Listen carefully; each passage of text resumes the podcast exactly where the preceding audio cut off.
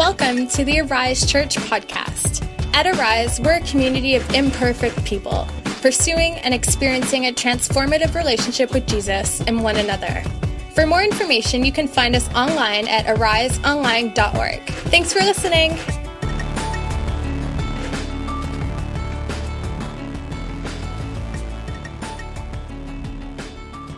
Well, the Spirit of the Lord is obviously here today. So, today I want to bring a message on how to take heart when you're broken. We're going to end this morning with communion. The message is going to be short today. So, all God's people said, Amen. but I hope that this word is a word of encouragement. I hope that this is a word that brings hope in whatever situation that you're in, that opens hearts and that God will speak into our lives. You know, I think that the Word of God is supernatural. I think there's something about coming together as a body of Christ and we open the Word and we dive into the depths of the riches of God's Word. And in that act, everything can change. Do you, you believe that?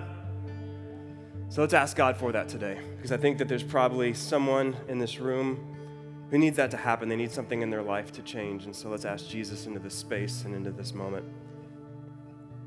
God, we thank you that your presence, that your spirit so obvious in this place right now, God, that I pray that it would remain. And God, I pray that it would continue to pry open our hearts. God, those areas of our lives that we've closed off to you, that we've closed off to the truth of your word, that the areas of our lives that we've closed off out of fear, I fear what you might do if we let you in and the changes that we might have to make. God, stir our hearts. Give us courage. Give us hope. Father, we love you. In your name we pray. Amen. So, we're continuing in our series on Take Heart. Kind of what to do when the storms of life are raging and the storms of life are are blowing. We're going to read Luke chapter 24, beginning in verse 13. It's a lengthy passage of scripture today. We're going to kind of make our way through the text, and I hope that it will give us some insight into the season that we're about to be in, or you're about to be in as a church. Maybe the season that you're in specifically uh, in your life. We looked at this text in our Elephant in the Room series. Uh, we're going to look at it through a little bit of a different lens this morning. Now, there is only one interpretation of Scripture, but there are multiple applications. Uh, there was an ancient rabbinical tradition that said that the Word of God was like a prism, and depending on how you would turn that prism, the light would refract through it in a different way, and you would see different colors and you would see different truths about who God is. And so we're going to kind of do that this morning. To set the scene here, Luke chapter 24, Jesus has been crucified. Jesus has risen from the dead, but there are some disciples who don't have a proof or don't have proof of his resurrection at this time. And so he decides to appear to these disciples who are on this road, leaving Jerusalem, and they're on their way to this place called Emmaus. Luke 24, verse 13, it says, That very day, two of them were going to a village named Emmaus, about seven miles from Jerusalem, and they were talking with each other about all these things that had happened, all these things that had, ha- had happened. What had happened? Well, Jesus had been crucified, he had been made to be a public spectacle. it looked like darkness had won the day and that Jesus was just another of the many, many maniacal Messiah figures. And so they're talking about this as they leave Jerusalem, the place that God, that Jesus had told them to stay, where the rest of the disciples and the believers were gathered and were waiting. It says, while they were talking and discussing together, Jesus himself drew near and went with them. Jesus himself drew near and went with them. So they're going away from Jerusalem. They're going away from the place that Jesus had asked them to stay, where the disciples were gathered, where they were waiting. And Jesus shows, off, shows up and he kind of heads them off at the pass. It goes to show us that God can appear to you even when you're headed in the wrong direction in life. I think that's good news, hopefully, for someone today. I think back in my life of all the times where God has cut me off, where God has headed me off at the past, where God has redirected my life, called me to repent, and said, Hey, you're going in the wrong direction. You need to turn and go the other way. Jesus can show up in our lives even when we're going in the wrong direction. We see this in the story of Saul on the road to Damascus, where God stepped in and just so powerfully powerfully intervened and changed his life from that moment forward. But then it says this, but their eyes were kept from recognizing him. Their eyes were kept from recognizing him. I wonder how many times Jesus has showed up in our specific situations, but we didn't recognize that it was him. in the moment. Maybe he intervened, and it wasn't until days or months or years later that you were able to look back and see, man, that was Jesus. He was there, he was present, he was by my side. And at the time, I didn't know it, but now I do. These disciples, as they're on the way to Emmaus, they're walking next to the risen Messiah, but they don't even know it at this point. Verse 17, and he said to them, What is this conversation that you are holding with each other as you walk? And they stood still, looking sad.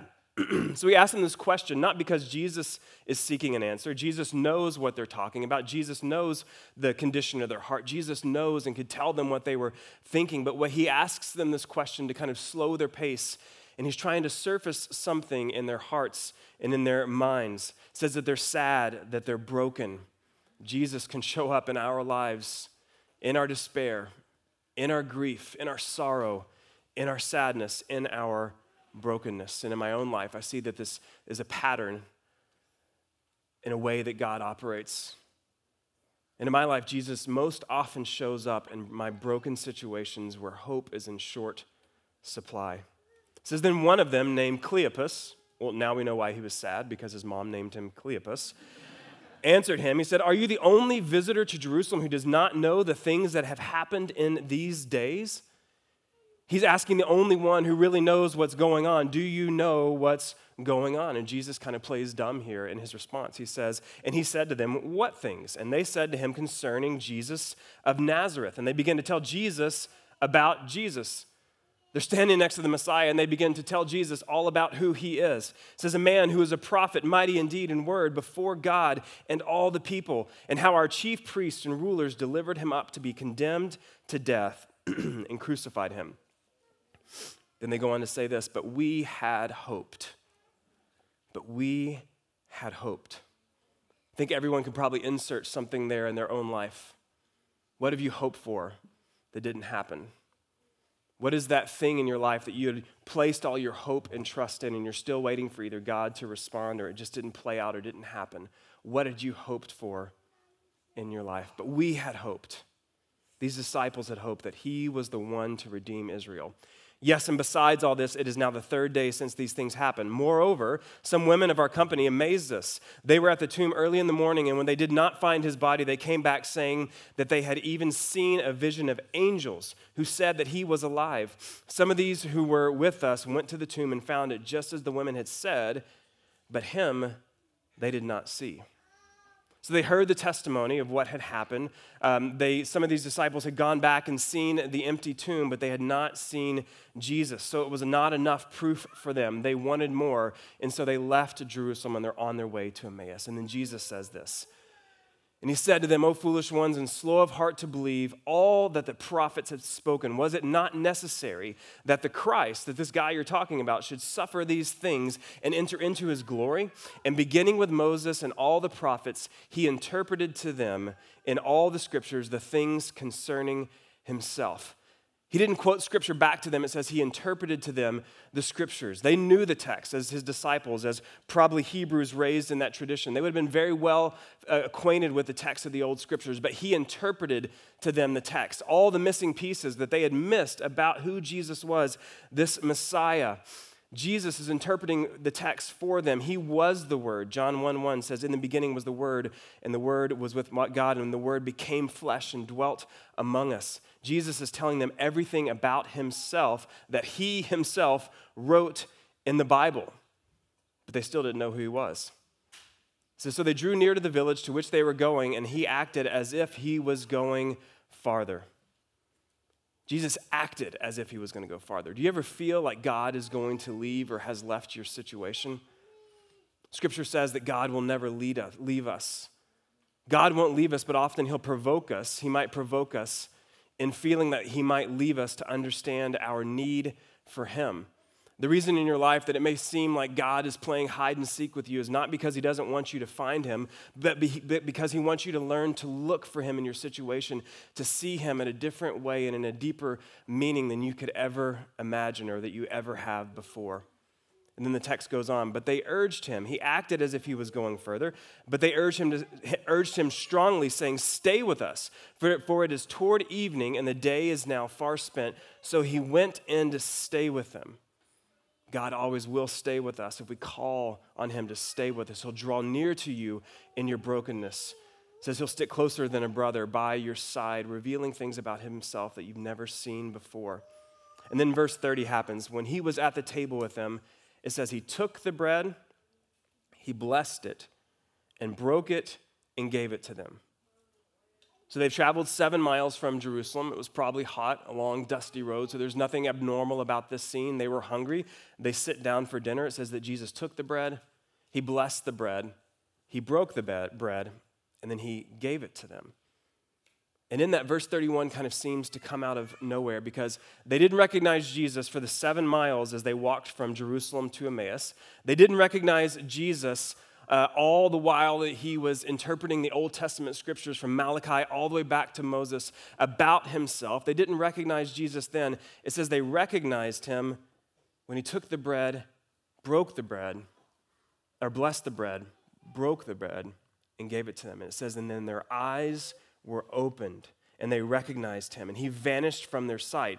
They said to each other, Did not our hearts burn within us while he talked to us on the road, while he opened to us the scriptures? And they rose that same hour and returned to Jerusalem.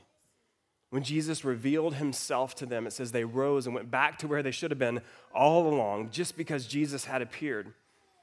My hope is that if there's someone in this room today that's going the wrong direction in life, whatever that may be, that Jesus would reveal himself to you today in whatever situation that you find yourselves, and that he would redirect you and you will go back and go back on the path that he's called you toward. So, so they go back and they get back to Jerusalem and they find the eleven and those who were with them gathered together, saying, The Lord has risen indeed and has appeared to Simon. Then they told what had happened on the road and how he was made known to them in the breaking of bread how Jesus was made known to them only in the breaking of the bread. I think there's something deeper going on here than simply a meal that Jesus shared with these disciples. Maybe in the breaking of the bread, the disciples saw something. In the breaking of the bread, the disciples saw something of the way that God has always worked and the way that God always does work in our lives. It says he took the bread, it says he blessed the bread says he broke the bread and then he gave the bread. Now, if we go back two chapters in the book of Luke, the night before, or the night that Jesus was betrayed, the night before he was crucified, Luke chapter 22, it says, as he gathered with his disciples in the upper room, what was called the Last Supper, it says, he took the bread, and when he had given thanks, or when he had blessed the bread, he broke it and gave it to them, saying, This is my body, which is given for you. Do this in remembrance of me. So here again, he took the bread, he blessed the bread, he broke the bread, and he gave the bread. Let's go back to the story from last week, Luke chapter 9. There are 5,000 hungry people, and the disciples are there wondering where they're going to get food. And there's this little boy, and he's got some bread and some fish. And look what happens in Luke chapter 9, verse 16. And taking, the five loaves and the two fish, he looked up to heaven and said a blessing over them, and he broke the loaves and gave them to the disciples before the crowd. In 1 Corinthians 11, as the Apostle Paul with the early church is giving instructions about how um, to kind of operate this Last Supper, this communion meal, as we call it, he says that we are to take the bread, we are to bless the bread, we are to uh, break the bread, and that we are to give the bread.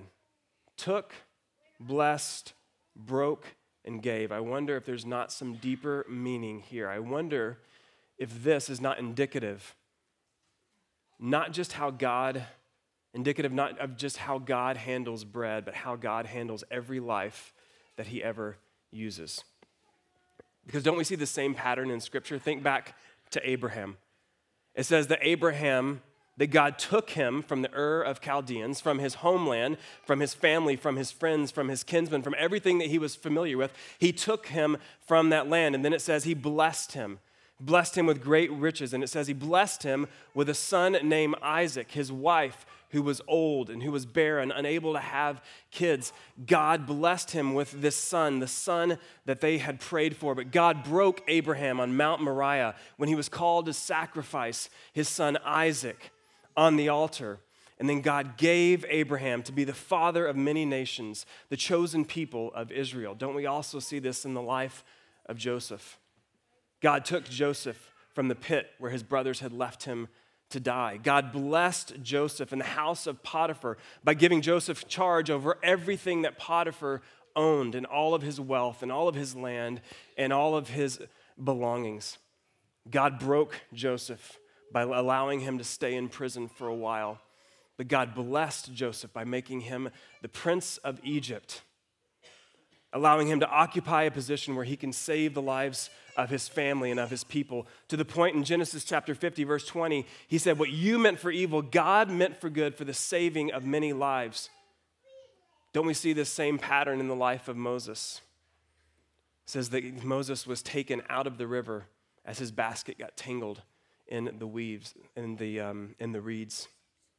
God blessed him by allowing him to be raised in the house of Pharaoh to give him a position of influence. God broke Moses for 40 long years in the wilderness as this fledgling nation struggled to find its way to the promised land. But God gave him to be the founding leader of, his, of this nation, the greatest leader it had ever known. Isn't this how God seems to work? Doesn't this seem to be the pattern that God operates with? Don't we see this in the life of Jesus? God took Jesus from his position, seated at the right hand, the hand of power of his Father in heaven, took him from the womb of the Virgin Mary.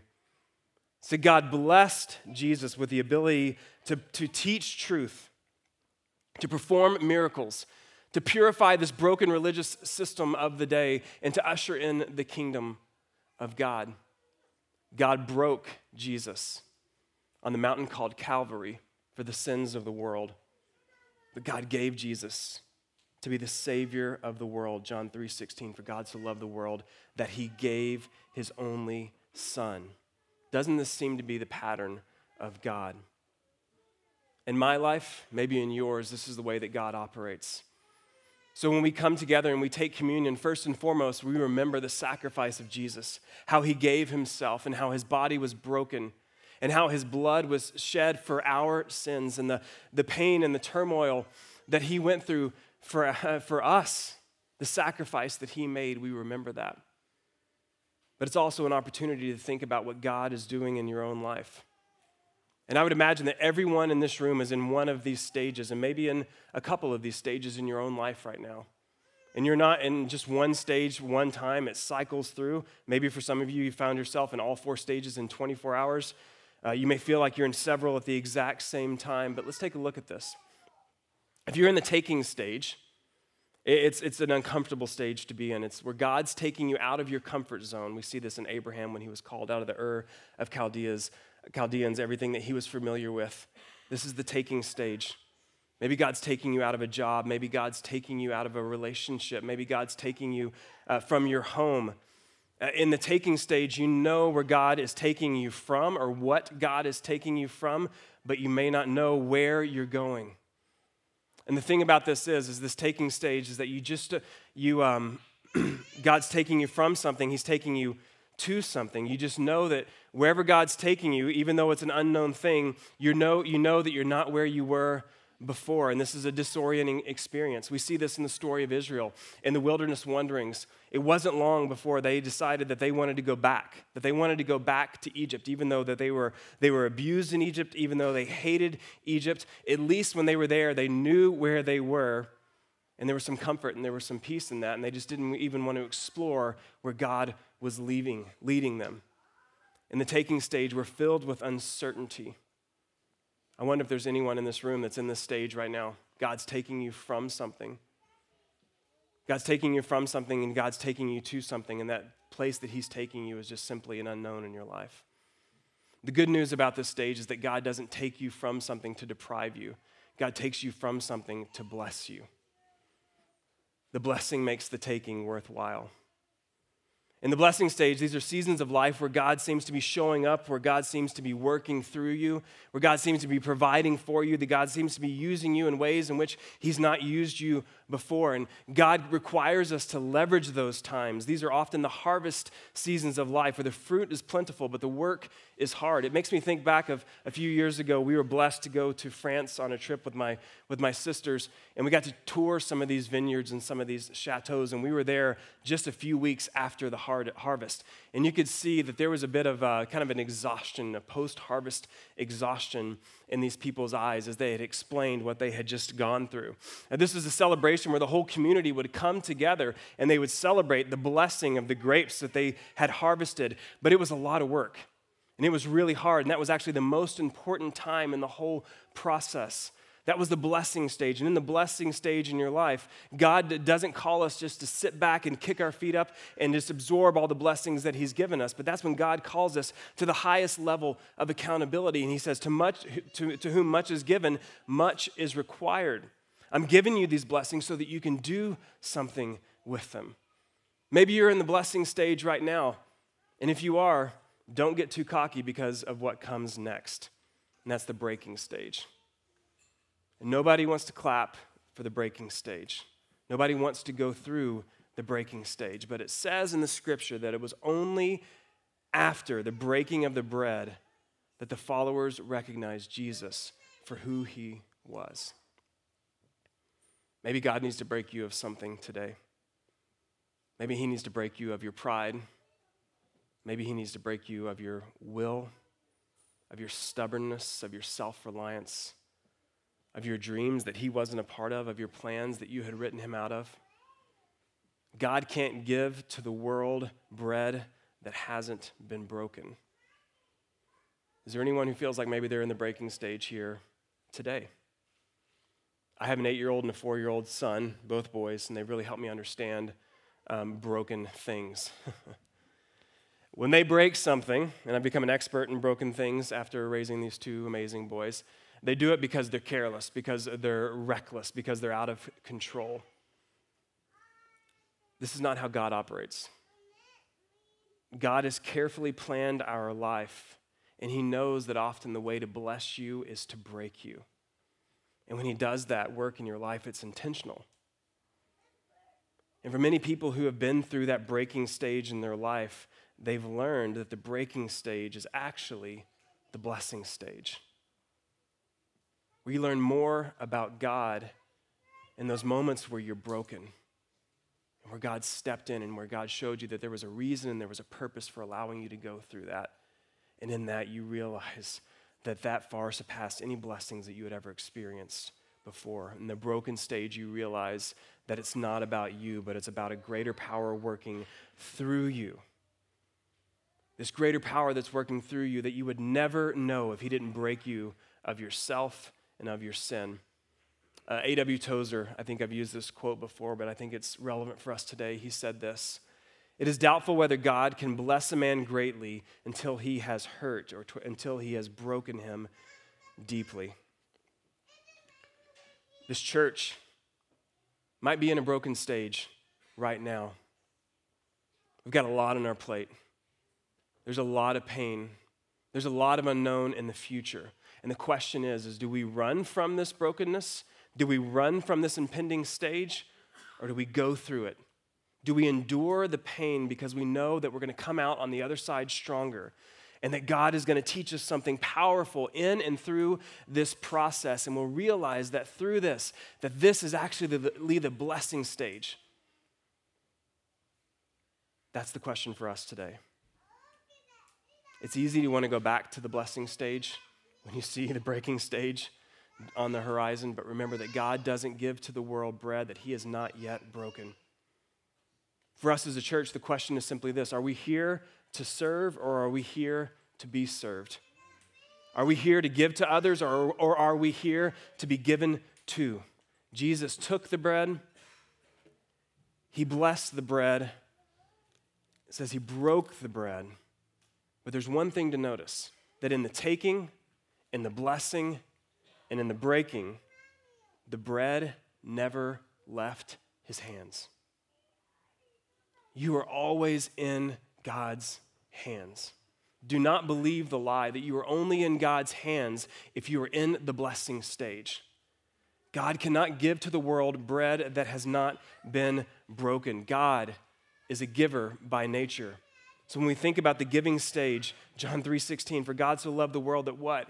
He gave his only son for the forgiveness of sins. If God breaks you, If God allows you to go through a broken season in your life, it's for one purpose it's so that He can give you. It's so that He can send you. It's so that He can use you. Maybe God needs to give you to your family. Maybe you've been negligent when it comes to your relationship with your wife or your kids. Maybe God wants to give you to the poor and the needy in this community. Maybe God wants to give you to your friends and to your neighbors who you've been afraid to share the truth of the gospel with out of fear. Maybe God wants to give you to help bring about the kingdom here in Sioux Falls. God cannot give bread to the world that has not been broken. Uh, when Jesus used this phrase, take heart in Scripture, he used it multiple times in the New Testament and the Gospels. This phrase, take heart, is a synonym for a Hebrew a phrase, be strong. Joshua 1 9. Israel, after 40 long years of wilderness wandering, they're standing on the doorstep of the promised land. And Joshua is trying to rally the troops for one last stand, one last battle. And what does he say to them? Be strong and courageous. Do not be afraid. For what? For the Lord your God is with you wherever you go. Take heart. Don't be afraid. For the Lord your God is with you wherever you go. Israel, you've just gone through this broken, uh, breaking stage. We've wandered for 40 years, but God's been there. God has provided. Israel, you have been in God's hands all along. So, because of that, be strong, take heart, be courageous, arise.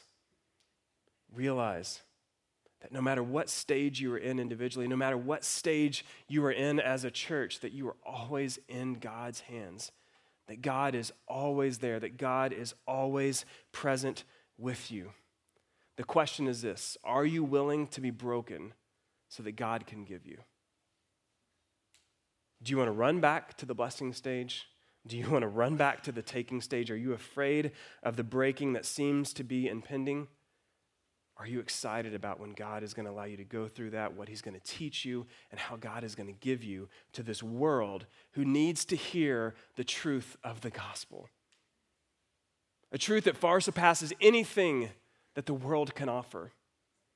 Are you willing to go through that breaking stage knowing that God is holding you firmly in his grasp?